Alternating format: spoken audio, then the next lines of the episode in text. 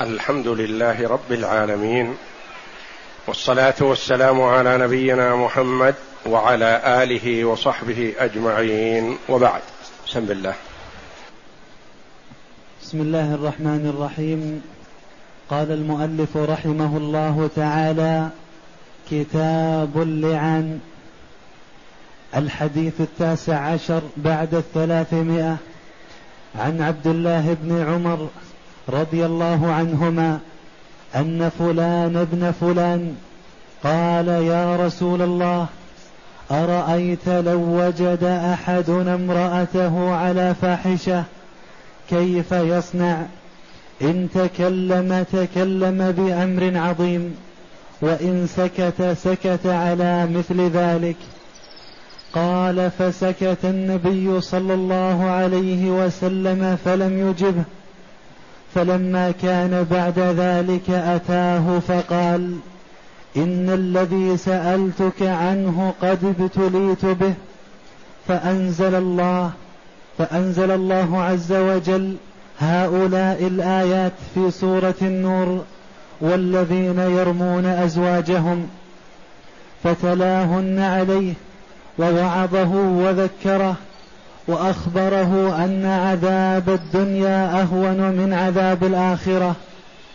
فقال لا والذي بعثك بالحق نبيا ما كذبت عليها. ما كذبت عليها.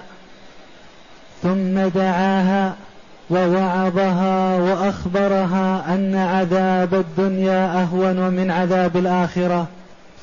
فقالت لا والذي بعثك بالحق إنه لكاذب. فبدأ بالرجل فشهد أربع شهادات بالله. فشهد. فشهد أربع شهادات بالله إنه لمن الصادقين. والخامسة أن لعنة الله عليه إن كان من الكاذبين. ثم ثنى بالمرأة. فشهدت أربع شهادات بالله إنه لمن الكاذبين والخامسة أن غضب الله عليها إن كان من الصادقين ثم فرق بينهما. ثم قال الله يعلم إن أحدكما كاذب فهل منكما تائب؟ ثلاثا. وفي لفظ لا سبيل لك عليها.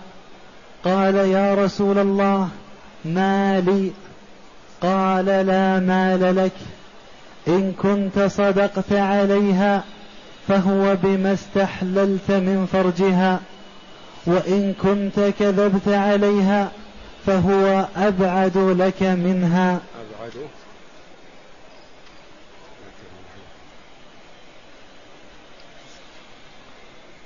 قول المؤلف رحمه الله تعالى كتاب اللعان.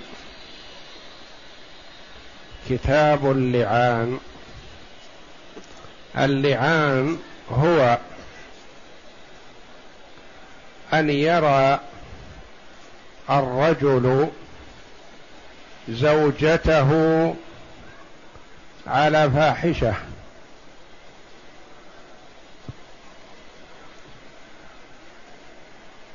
فإن رماها الأصل أنه إذا رماها بالزنا فلا بد أن يقيم على ذلك أربعة شهود ثقات. يشهدون أنهم رأوها تزني. وإلا يقام عليه الحد. والحد حد القذف ثمانون جلدة. وهذا في عموم الناس فيما بينهم لحماية الأعراض. ولئلا يتساهل الناس بعضهم في النيل من عرض بعض. فلا يقول فلان زار أو فلانه زانية إلا إذا اطمأن أنه سيحضر أربعة شهود ثقات يشهدون أنهم رأوا ذكره في فرجها.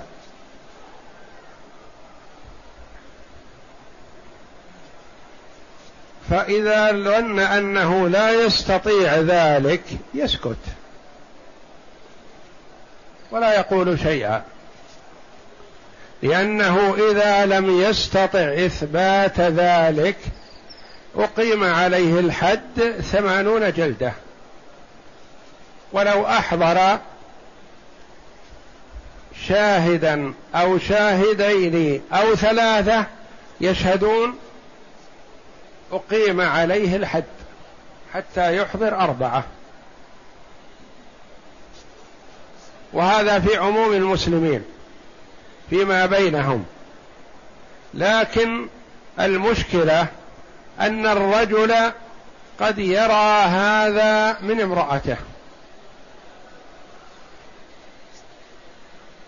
فإن رماها قيل له أثبت.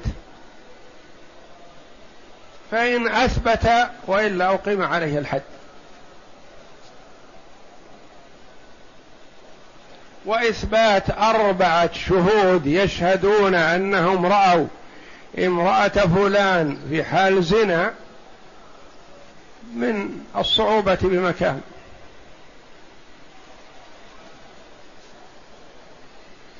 نادر أو شبه بعيد كل البعد أن يقام حد الزنا بناء على الشهادة.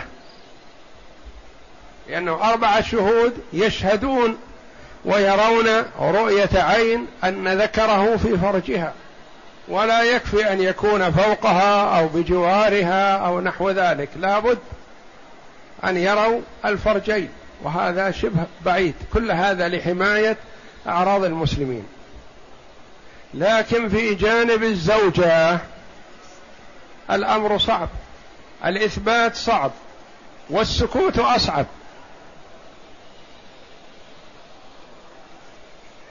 وكونه يتكلم ويقام عليه الحد صعب. فشرع الله جل وعلا اللعان وهو من محاسن الشريعة الإسلامية عند الحاجة إليه. ليبرئ الرجل من نطفة ليست له.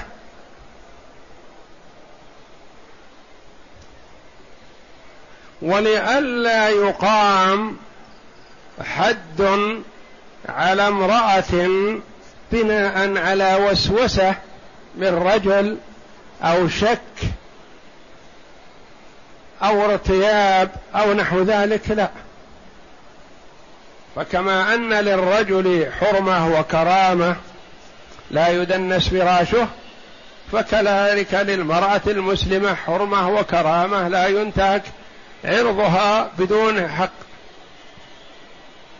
لأنه يوجد من الرجال من يكون مثلا ذا غيرة شديدة مصحوبة بوسوسة وشكوك فيرمي زوجته بغير حق. ويوجد بعض النساء سيئة الخلق ضعيفة الدين تدخل على أهل البيت من ليس منهم. فشرع الله جل وعلا اللعان وهو إذا رأى الرجل زوجته على حال فاحشة ورماها بالزنا وأراد أن يتبرأ من حملها إن كانت حامل من هذا الزنا. والمرأة تكذبه تقول ما حصل من هذا شيء. فيحضر عند الحاكم الشرعي. ويعظهما الحاكم الشرعي.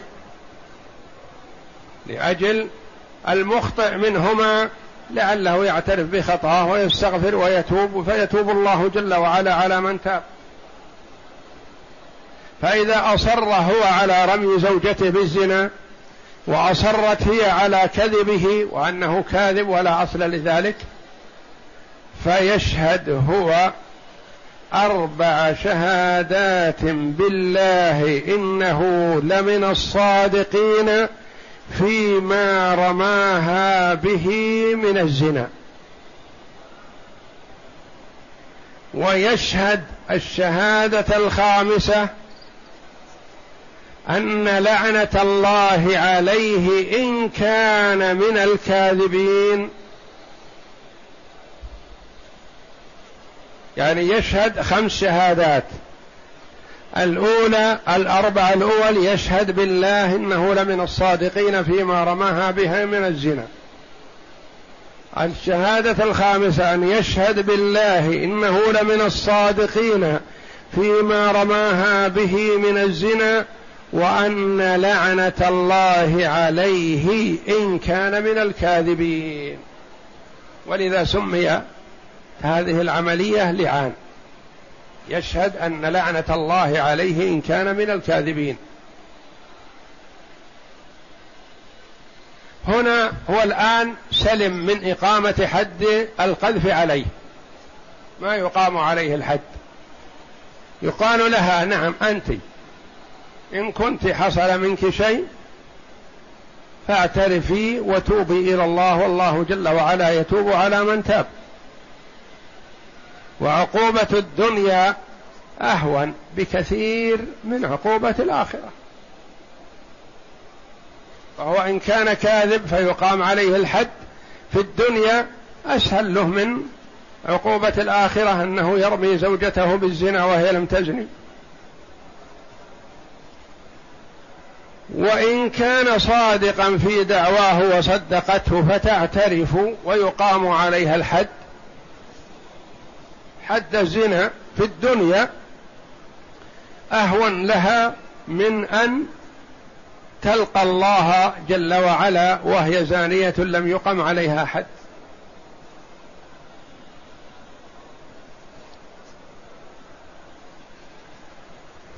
فبعدما يشهد هو خمس الشهادات يعظ القاضي المرأة ويقول لها عذاب الدنيا أهون من عذاب الآخرة. فإن كنت وقع منك شيء فاعترفي بذلك. فإن أصرت بأنها لم يحصل منها شيء فتشهد أربع شهادات بالله إنه لمن الكاذبين فيما رماها به من الزنا.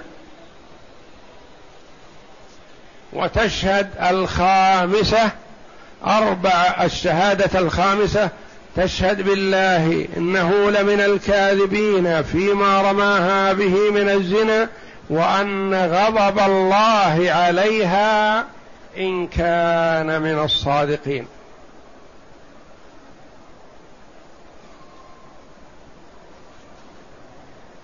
وجعل الغضب على المرأة لأنه في جانبها أشد وأفظع. لأن فيها إدخال نفس على أهل بيت ليست منهم. فيحصل فيها محارم واطلاع على عورات لا تحل. ويحصل فيه توارث ويحصل نسب وما إلى ذلك فعقوبتها أشد. لأن عقوبة الزانية أشد من عقوبة الزاني يعني المغبة التي تحصل من الزانية شديدة فظيعة. فيها ظلم وتعدي.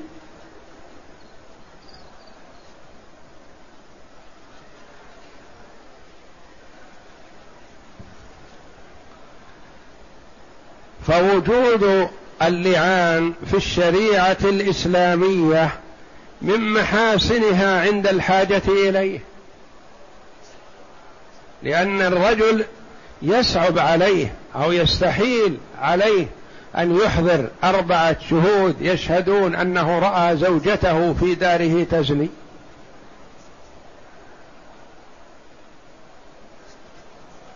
وإن قتل الرجل والمرأة قتل. وإن سكت ورضي بهذا يعتبر والعياذ بالله ديوث يقر السوء في أهله. والديوث ملعون الذي يرى السوء في أهله ويسكت ويتغاضى.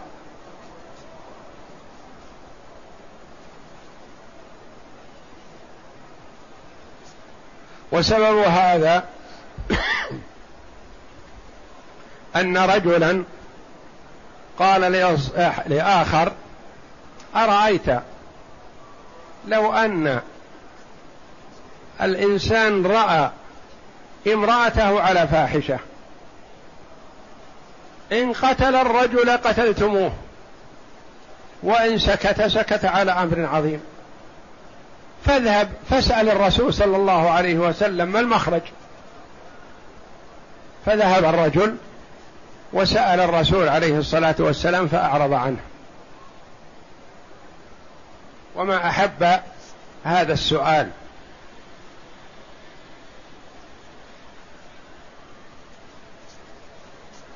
فجاءه صاحبه لما عاد من النبي صلى الله عليه وسلم قال بئس ما أمرتني به. سألت الرسول فغضب وسكت. قال أنا أذهب. فذهب إلى النبي صلى الله عليه وسلم فسأله وقد ابتلي بهذا بالفعل والعياذ بالله. وكما يقال البلاء موكل بالمنطق. فعلى الإنسان أن يسأل الله العافية ولا يتوقع أشياء لم تقع فيبتلى بها. فابتلي الرجل الأول بهذا. فجاء إلى النبي صلى الله عليه وسلم فقال إن الذي سألتك عنه قد ابتليت به. فوعظه النبي صلى الله عليه وسلم وقال لعله يخيل إليك لعله كذا لعله كذا.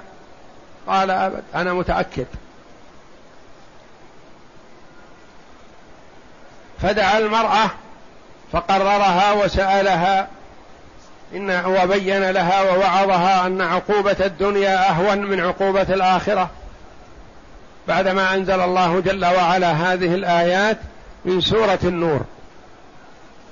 ويقوله جل وعلا في أول سورة النور والذين يرمون أزواجهم ولم يكن لهم شهداء إلا أنفسهم فشهادة أحدهم أربع شهادات بالله إنه لمن الصادقين. والخامسة أن لعنة الله عليه إن كان من الكاذبين. ويدرأ عنها العذاب أن تشهد أربع شهادات بالله إنه لمن الكاذبين. والخامسة أن غضب الله عليها إن كان من الصادقين. بعدما بين في الآيات التي قبل هذا إثم وعقوبة من يرمي البري من يرمي المحصنات. فحذر من رمي المؤمنات مطلقا. ثم بين حكم من يرمي زوجته. لأن الغالب أن الرجل لا يرمي زوجته في الزنا إلا وقد رأى. ليس الأمر من السهولة بمكان. فإذا رأى إن سكت فمصيبة. وإن أعلن هذا ولم يأت بالشهود أقيم عليه الحد ثمانون جلدة. وما مصير الولد هذا الذي قد يكون حمل من الزنا؟ فإن أقره وأخذه مصيبة. وإن تبرأ منه ما قبل منه إلا بحكم شرعي. فلطف الله جل وعلا بعباده وشرع حكم اللعان. والشق اللعان من قوله أن لعنة الله عليه إن كان من الكاذبين. أو لأن اللعان اللعن هو الطرد والإبعاد وأن كل واحد منهما يبتعد عن الآخر ابتعادا نهائيا. فلا تحل الملاعنة للملاعن أبدا ولو بعد أن تنكح زوجا غيره. وحديث عبد الله بن عمر رضي الله عنهما أن فلانا وفلانا هذا من الصحابة رضي الله عنهم ما يحبون أن يعلنوا اسم من وقع منه السؤال أو الكلام عن الأمور التي لا تستحسن. إن فلانا وفلانا قال يا رسول الله أن فلان ابن فلان. يا رسول الله أرأيت لو وجد أحدنا امرأته على فاحشة؟ كيف يصنع؟ ماذا يقول؟ يقتل. إن تكلم تكلم بأمر عظيم. يعني يقال له أثبت وإلا جلدناك ثمانين جلدة. وإن سكت سكت على مثل ذلك. يسكت يرى زوجته تزني ويسكت صعب. قال فسكت النبي صلى الله عليه وسلم فلم يجبه لأنه ما نزل عليه شيء في هذا عليه الصلاة والسلام. فلما كان بعد ذلك أتاه جاء نفس الرجل فقال إن الذي سألتك عنه قد ابتليت به. يعني وقع في بيتي. فأنزل الله عز وجل هؤلاء الآيات في سورة النور. والذين يرمون أزواجهم الآية. فتلاهن عليه. ووعظه وذكره. يعني قال له لعلك ترجع عن رميها بالزنا فيقام عليك حد القذف.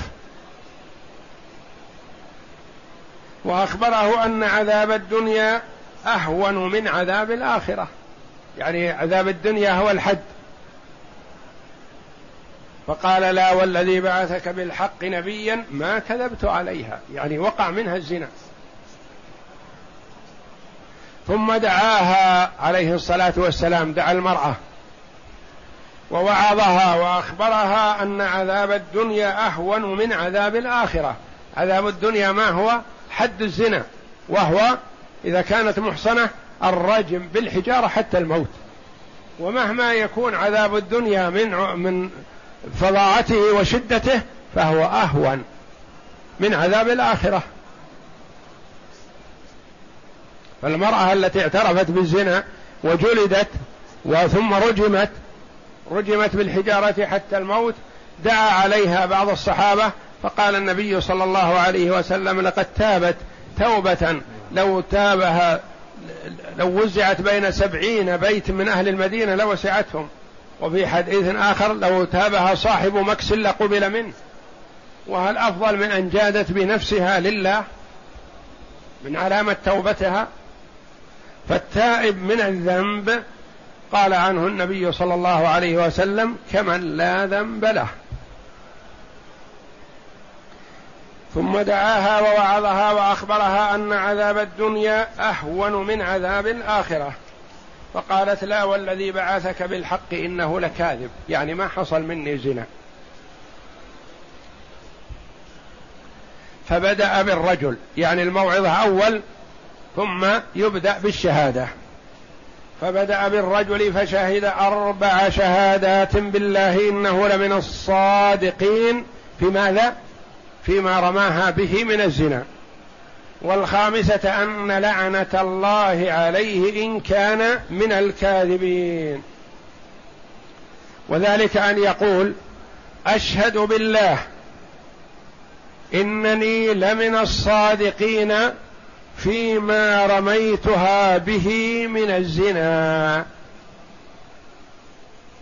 ويقول في الخامسة أشهد بالله إني لمن الصادقين فيما رميتها به من الزنا وأن لعنة الله عليه إن كان من الكاذبين.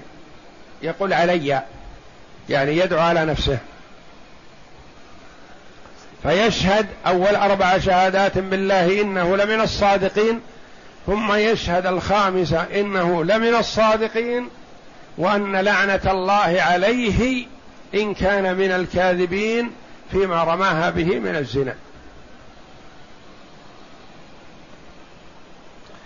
فبدأ بالرجل فشهد أربع شهادات بالله إنه لمن الصادقين والخامسة أن لعنة الله عليه إن كان من الكاذبين.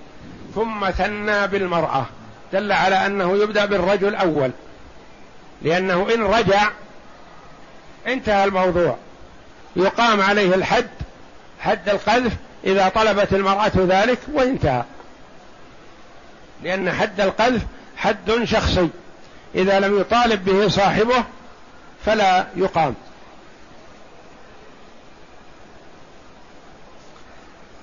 فشهدت أربع شهادات بالله إنه لمن الكاذبين. والخامسة أن غضب الله عليها إن كان من الصادقين. وذلك أن تقول أشهد بالله إنه لمن الكاذبين فيما رماني به من الزنا.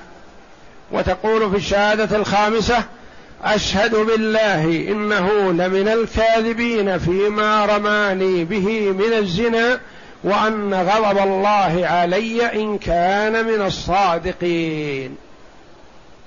ثم بعد هذه يعظهم وعظهم النبي صلى الله عليه وسلم قال هل منكما من تائب؟ الله يعلم أن أحدكما كاذب يقينا. قطعا أن أحدهم كاذب لكن لا يدرى من هو الله الذي يعلم ذلك. لأنه ما يمكن تكون زانية وغير زانية في آن واحد. لأنه هو يقول زانية وهي تقول غير زانية. فأحدهما صحيح والآخر كذب.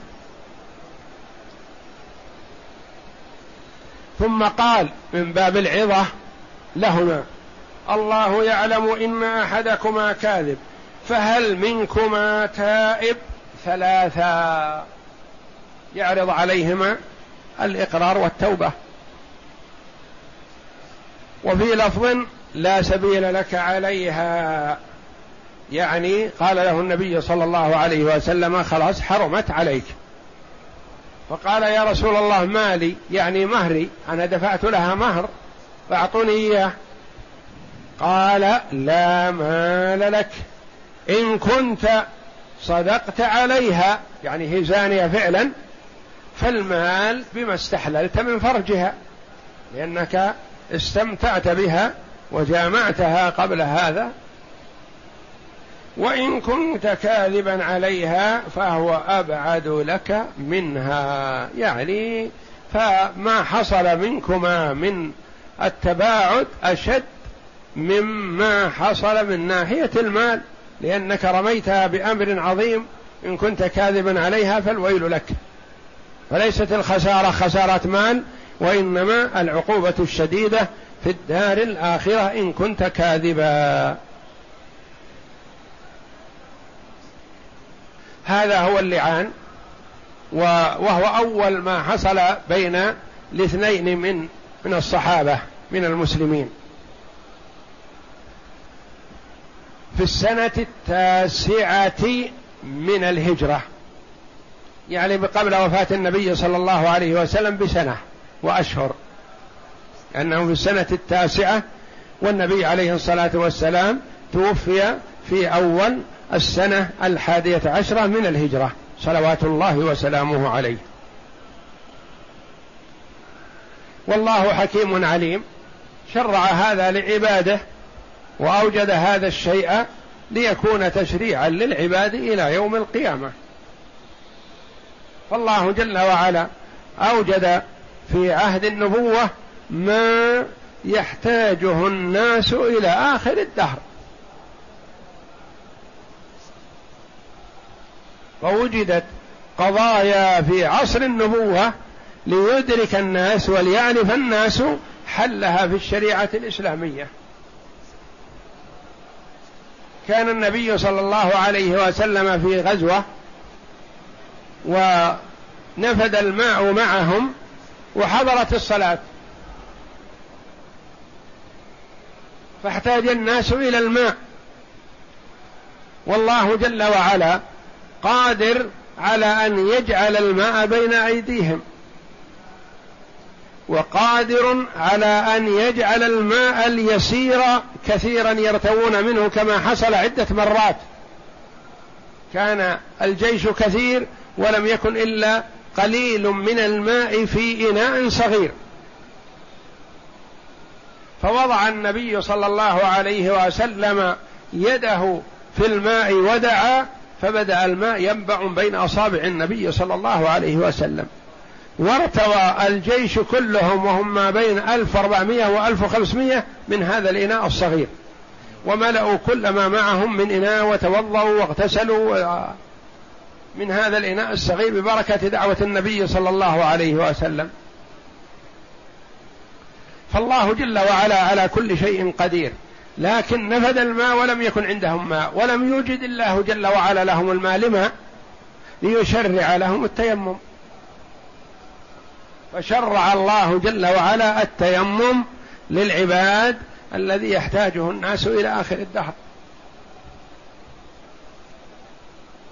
امرأة خرجت حاجة مع النبي صلى الله عليه وسلم فولدت في الميقات. يعني خرجت حاجة وهي على ساعة ولادتها بعدما مشت من المدينة إلى ذي الحليفة. من المؤمنين عائشة رضي الله عنها لما بقي بينها وبين مكة قليل وهي محرمة حاضت.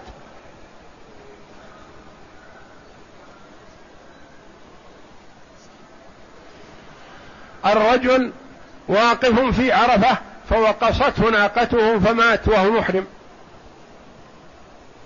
فشرع النبي صلى الله عليه وسلم لأمته كفنوه في ثوبيه ولا تخمروا رأسه. ولا تمسوه طيبا فإنه يبعث يوم القيامة ملبيا. وكثير من الوقائع أوجدها الله جل وعلا في عهد النبوة ليكون تشريع للعباد إلى آخر الدهر.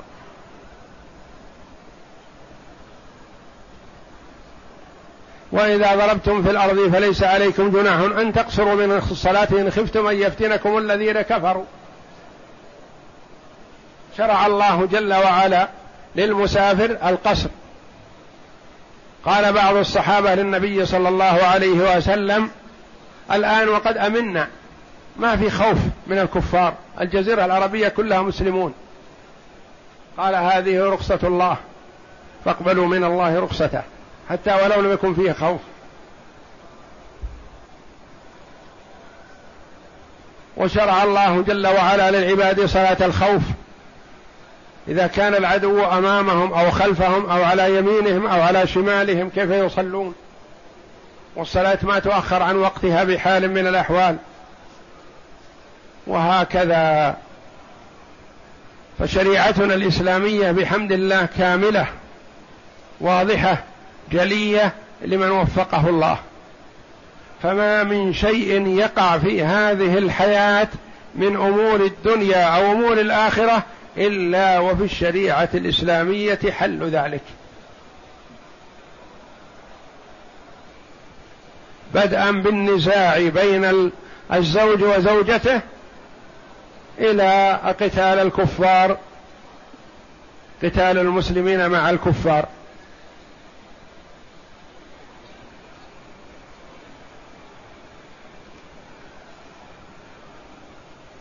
ويؤخذ من هذا أن الإنسان ما ينبغي له أن يتصور الأشياء البعيدة الوقوع قبل وقوعها لئلا يبتلى فيها. يسأل الله العافية ولا يتصور الأشياء أو يرتب الأمور. إذا حصل كذا كيف كذا؟ إلى آخره. إذا حصل الشيء بالفعل سيجعل الله له حلا. نعم. المعنى الإجمالي صاحب هذه القصة كأنه أحس من زوجته ريبة وخاف أن يقع منها على فاحشة فحار في أمره لأنه إن قذفها ولم يأت ببينة فعليه الحد. وإن سكت فهي الدياثة والعار. الدياثة الديوث هو الذي يقر السوء في أهله. يعني يرى امرأته ما تبالي أو لا ترد يد لامس فيسكت. أو يرى بنته أو يرى أخته أو يرى أمه يرى أحدا من محارمه ما تبالي فيسكت. هذا ديوث ملعون على لسان محمد صلى الله عليه وسلم. لأن المفروض في المسلم أن يكون ذا غيرة. المسلم ذا غيرة. و والحيوانات المعروف عن الحيوانات كلها أنها تغار على محارمها الخاصة سوى الخنزير.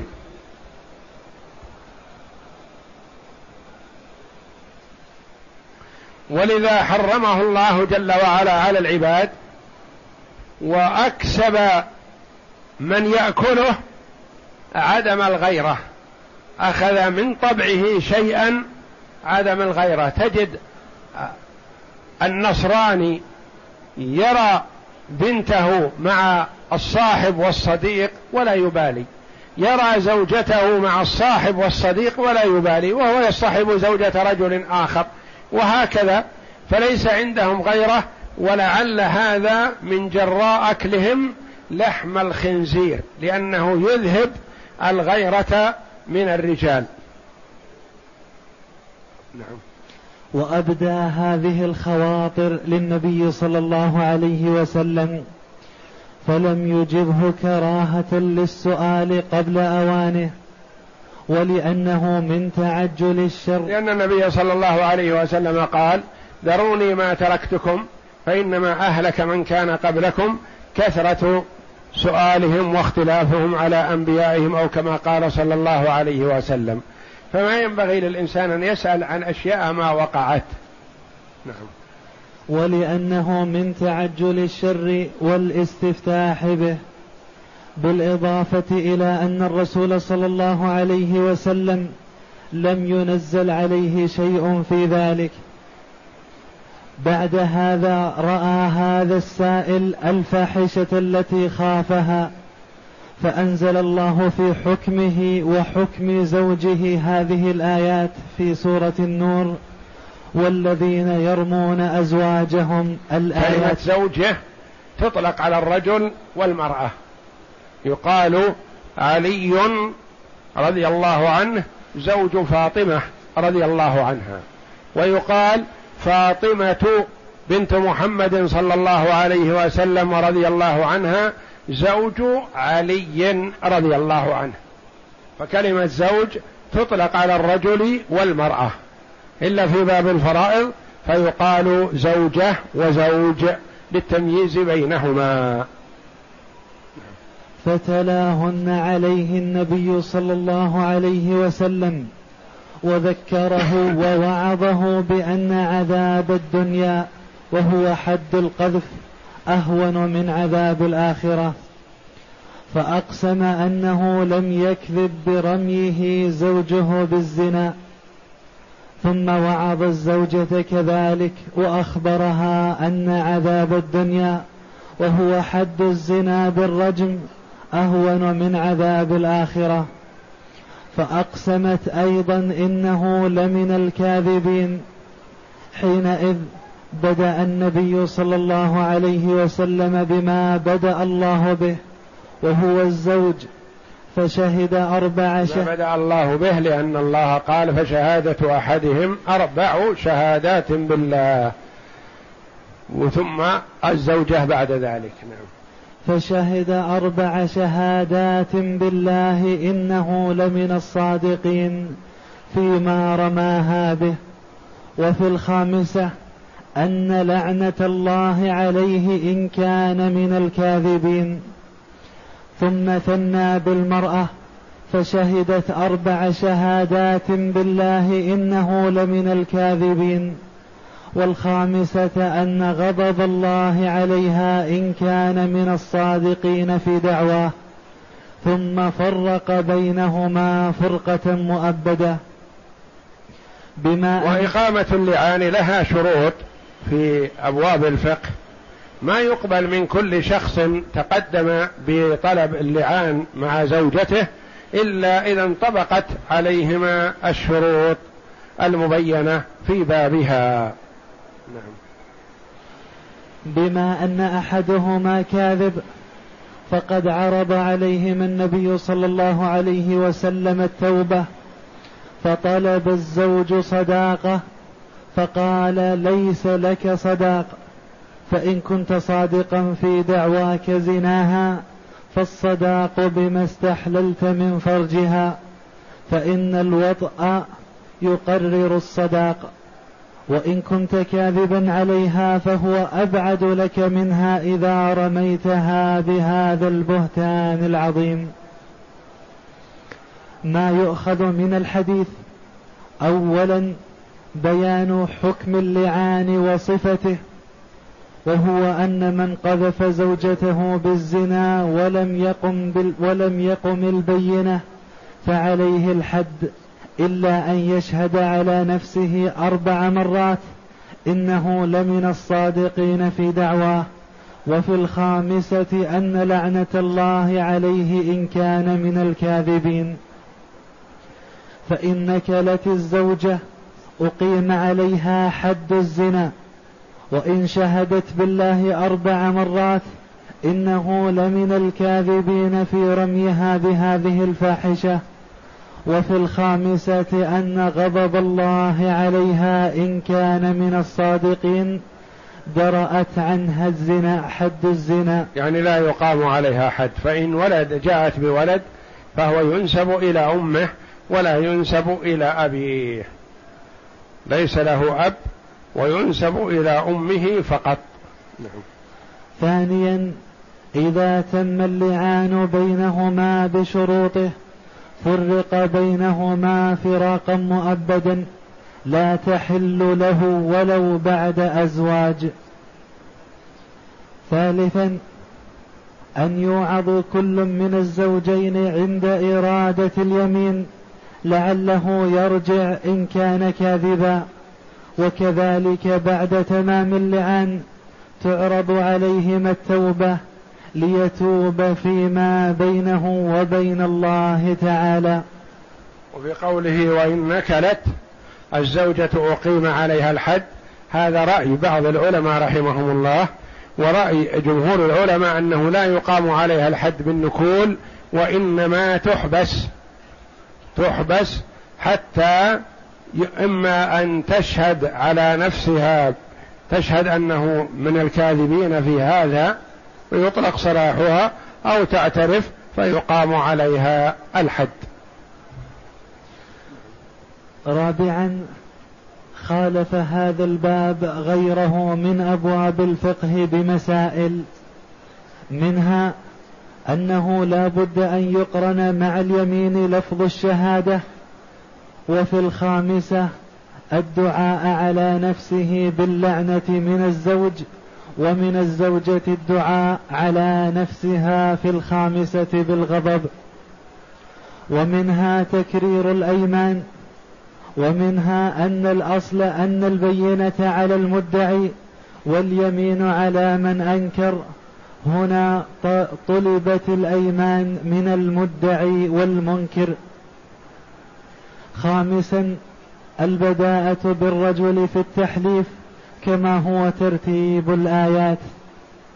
سادسا أن الزوج لا يرجع بشيء من صداقه بعد الدخول ولو كانت الفرقة من من لعان سابعا اللعان خاص بين الزوجين أما غيرهما فيجري فيه فيجري فيه حكم القذف المعروف. يعني ما يقام اللعان بين أي رجل وامرأة؟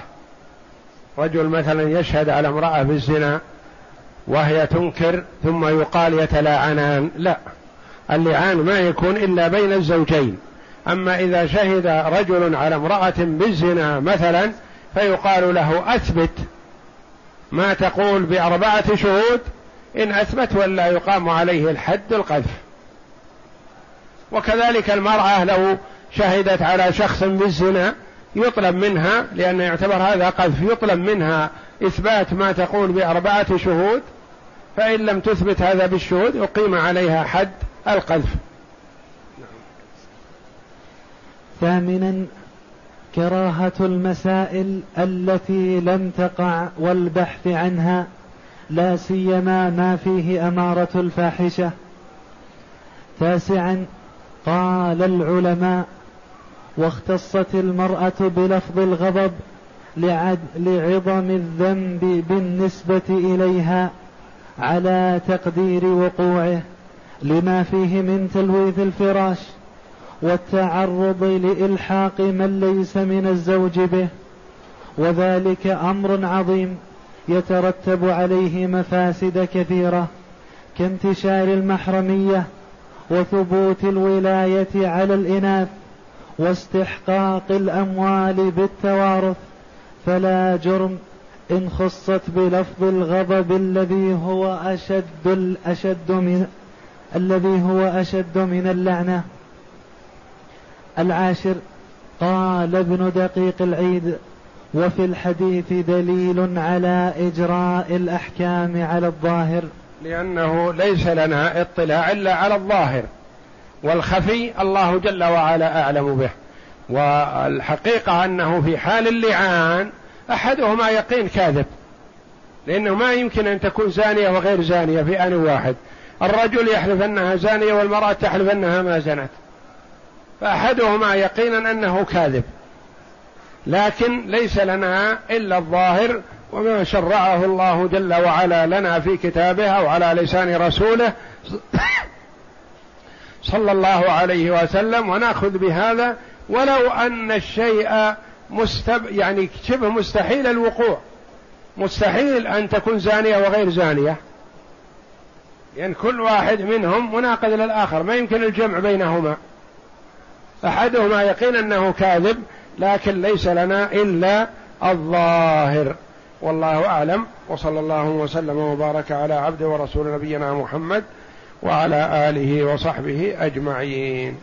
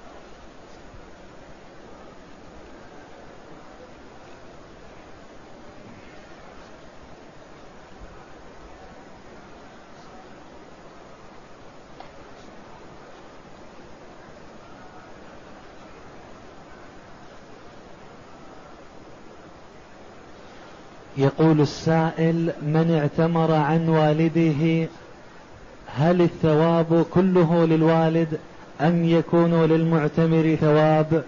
وهل ذلك من أعمال البر لوالديه بعد الممات؟ حج المرء عن والديه أو عن أحدهما وعمرته عنهما هذا من البر بهما ومن الأعمال الصالحة.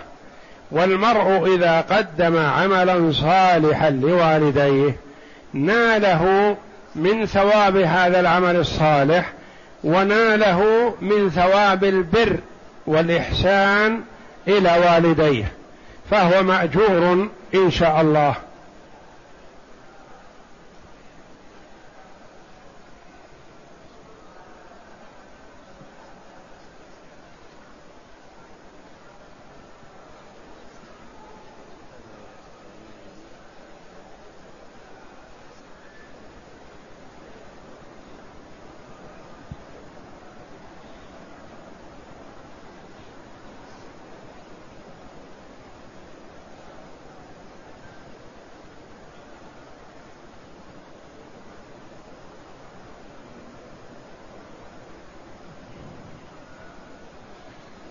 يقول السائل جئت لأداء العمرة وأديتها ولله الحمد وأمرتني والدتي بأن أعتمر عن والدي المتوفى فهل أعتمر من مسجد التنعيم؟ إذا أتى المرء بعمرة فلا يحسن أن يخرج من مكة للإتيان بعمرة أخرى بل يكثر من الطواف بالبيت والدعاء لمن أحب ولا يكرر العمرة. فإن خرج من مكة لحاجة لجدة أو للمدينة أو للطائف أو لغيرها ورغب في العودة إلى مكة فيعود إليها بعمرة.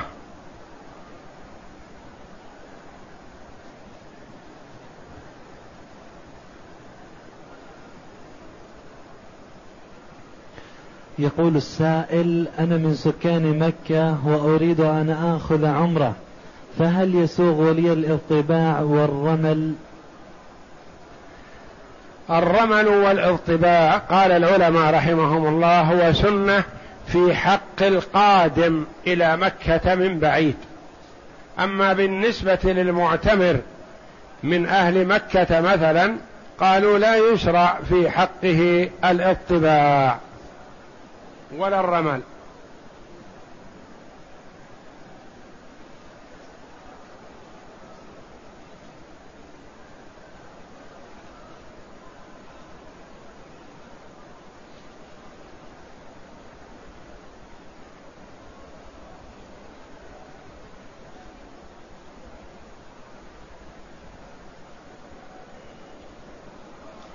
يقول السائل أنا شاب أعيش مع الوالد ولكن لا عمل لي ولا أريد أن أعمل أحب أن أتفرغ لحلقات الذكر عند العلماء والمشائخ وأنا مرتاح البال ولله الحمد ولا أحب أن أعمل مطلقا فهل أنا على صواب؟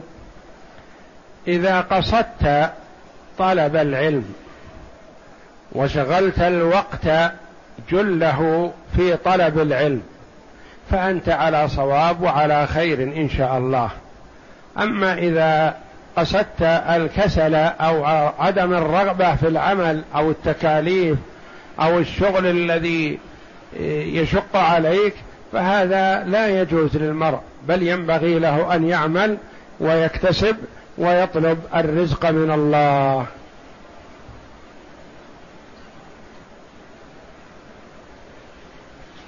يقول السائل هل يجوز للزوج أن يتزوج بنت زوجته الملاعنة إذا كانت ولدت بنتا بعد فراقهما؟ لا لا يجوز للرجل أن يتزوج بنت زوجته التي لاعن منها.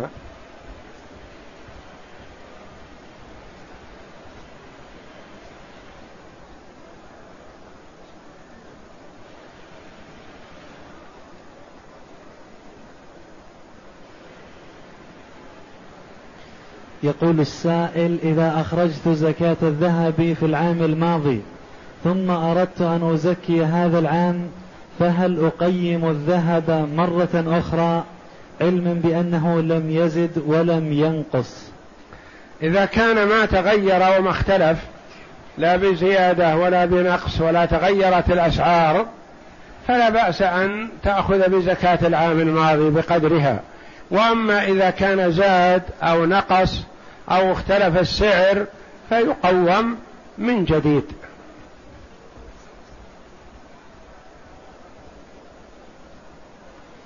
يقول السائل أيهما أهون اللعن أو الغضب؟ كلاهما فظيع لكن الغضب أشد والعياذ بالله.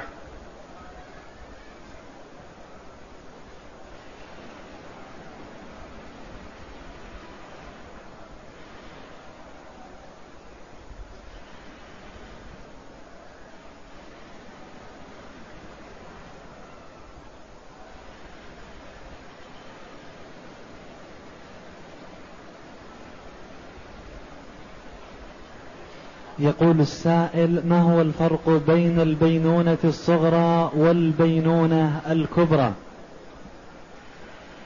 البينونة الصغرى هي التي يصح أن يعقد عليها مباشرة يعني بدون أن تتز... قبل أن تتزوج زوجا غيره. يعني مثلا طلقها على عوض. طلقة واحدة أو طلقتين على عوض. هذه تسمى بينونة وتمت العدة. تسمى بينونة صغرى. طلقها قبل الدخول.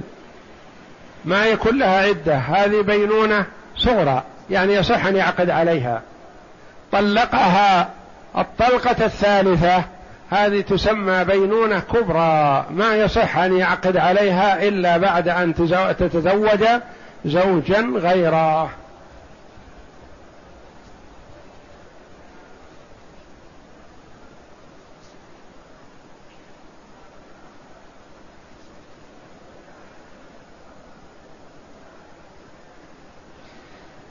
يقول السائل ابنتي تناولت دواء لتنظيم الدورة الشهرية لأداء العمرة وحدثت الدورة قبل أدائها للعمرة وهي ما زالت محرمة والدم متقطع والسفر غد.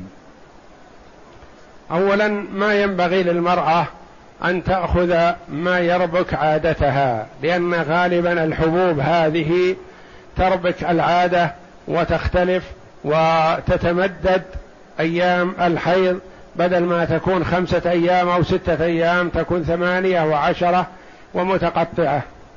ثم إذا ابتليت المرأة بهذا فتنتظر حتى عند السفر. فإذا عزم رفقتها على السفر فتغتسل وتتخذ وقاية تمنع نزول الدم وتتحين الفرصة الوقت الذي يتوقف فيه الدم وتؤدي عمرتها بالطواف والسعي والتقصير.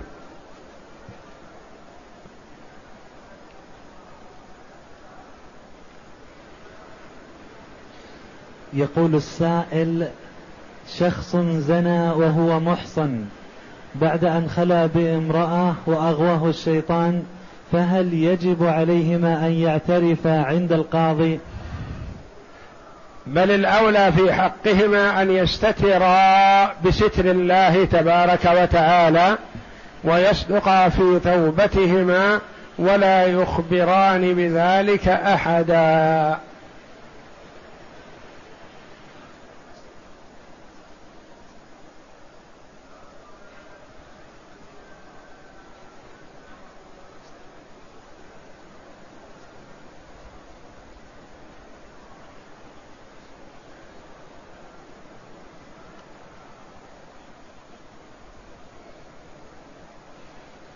يقول السائل إذا لاعن الرجل زوجته ثم بعد فترة رغب كل منهما بالآخر هل يجوز أن يعيدها إليه بعد عقد ومهر جديدين؟ لا بعد الملاعنة بينهما لا يتراجعان أبدا لأن الملاعنة تحرم أحدهما على الآخر حرمة أبدية. وهذه المرأة التي تقول إن زوجها دائما يلعنها ويسبها وهي صابرة فهل تنصحونها بتركه والذهاب إلى أهلها أم الصبر معه؟ عليها أن تناصحه وتصبر معه. تصبر معه وهي مأجورة بصبرها ما إذا كان يقيم حدود الله إذا كان يصلي. أما إذا كان مع سبه ولعنه لا يصلي فلا يجوز لها أن تبقى معه.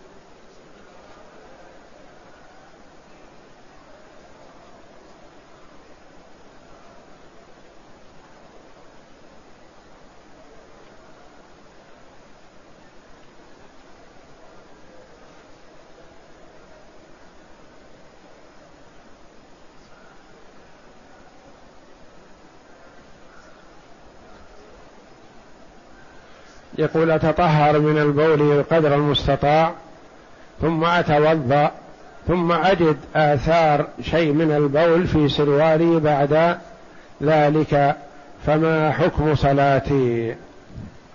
عليك أخي أن يكون وضوءك وغسلك لأثر النجاسة والاستنجاء بعد دخول الوقت.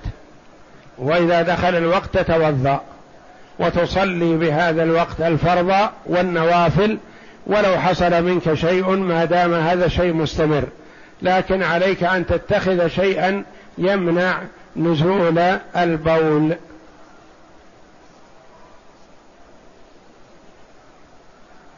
ويقول هل تجوز الملاعنة في الجرائم غير الزنا؟ كان يشهد أحدهم مع أربع شهادات بالله أن فلان سارق؟ لا. الملاعنة هذه في الزنا خاصة.